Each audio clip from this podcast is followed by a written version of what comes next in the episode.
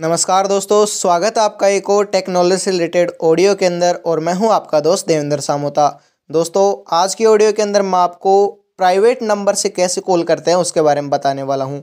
अब दोस्तों आप पूछोगे प्राइवेट नंबर से कॉल करने का मतलब क्या हुआ? दोस्तों प्राइवेट नंबर से कॉल करने का मतलब ये है कि आप अपने नंबर से किसी को फ़ोन करते हो और आप चाहते हो कि सामने वाले को आपका नंबर ना दिखे। यानी कि एक तरीके से अगर आप किसी से मज़ाक करना चाहते हो और आप ये चाहते हो कि आपका नंबर सामने वाले को दिखाई ना दे, उसको बोलते हैं प्राइवेट नंबर से कॉल करना। यानी कि आपका नंबर सामने वाले को दिखाई नहीं देगा। तो दोस्तों, ये कैसे करते हैं? इसके बारे में बहुत सी यहाँ पे वीडियोज़ यूट्यूब पर बनी हुई है। गूगल के ऊपर कई सारे यहाँ पे फैक्ट्स दिए गए हैं। लेकिन दोस्तों, मैं आपको आज एक सच बताने वाला हूँ, जो अभी तक शायद किसी ने नहीं बताया है। दोस्तों, जैसे कि मैं आपको बता दूँ, कई सारी वेबसाइट्स यहाँ पे अवेलेबल है प्ले स्टोर के ऊपर, जो मिनिमम एक या दो मिनट के लिए आपको प्राइवेट नंबर से कॉल करने का वहाँ पे मौका देती है। अगर दोस्तों, आप वहाँ पे रजिस्टर करोगे तो आप उस वेबसाइट से या फिर उस ऐप से कुछ देर के लिए, एक या दो मिनट के लिए आप वहाँ से अपने नंबर को हाइड कर सकते हो और सामने वाले को कॉल कर सकते हो। लेकिन दोस्तों, ये वेबसाइट्स कुछ टाइम बाद में अगर एक दो मिनट से ज़्यादा अगर बात करना चाहते हैं तो वो वहाँ से चार्ज करने लगती है आपको।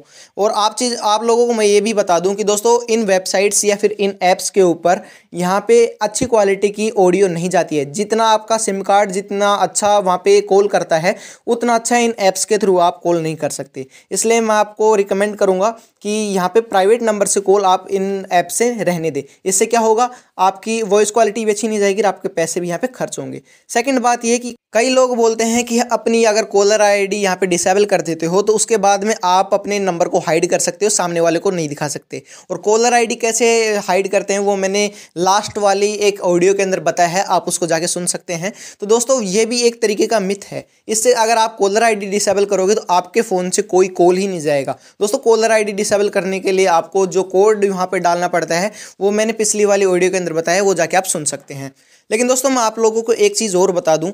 अगर आप इन दोनों में से कोई भी काम करते हो, अगर आप कॉलर आईडी डिसेबल करते हो तो वहाँ पे कॉल नहीं कर सकते प्राइवेट नंबर का तो छोड़ो। और दूसरी बात यह है कि यहाँ पे कई सारे ऐप्स ज़रूर हैं प्ले स्टोर के ऊपर, जो आपको प्राइवेट नंबर से कॉल करने की अनुमति देते हैं, लेकिन वो भी सिर्फ़ एक या दो मिनट के लिए। तो दोस्तों, आप लोगों को मैं ये बता दूँ, ये सब मिथ है। यहाँ पर आप ज़्यादा टाइम के लिए नहीं कर सकते किसी से प्राइवेट नंबर से कॉल अगर आप करना चाहते हैं तो आपको थर्ड पार्टी एप्लीकेशंस को पे करना पड़ेगा। तो आप लोग बताइए, आप लोगों को कैसी लगी है इन्फॉर्मेशन ऐसी ही टेक्नोलॉजी से रिलेटेड इन्फॉर्मेशन के लिए हमें फॉलो कर लीजिए और साथ में लगे बेल आइकन को प्रेस कर लीजिए। साथ ही दोस्तों, हमें यूट्यूब के ऊपर भी सब्सक्राइब कर लीजिए, क्योंकि हम वहाँ पर भी ऐसे ही हेल्पफुल कॉन्टेंट वीडियोज़ के अंदर बना के आपको देते हैं। तो दोस्तों, आज के लिए इतना ही, मिलते हैं अगली वीडियो के अंदर, तब तक के लिए जय हिंद, जय भारत।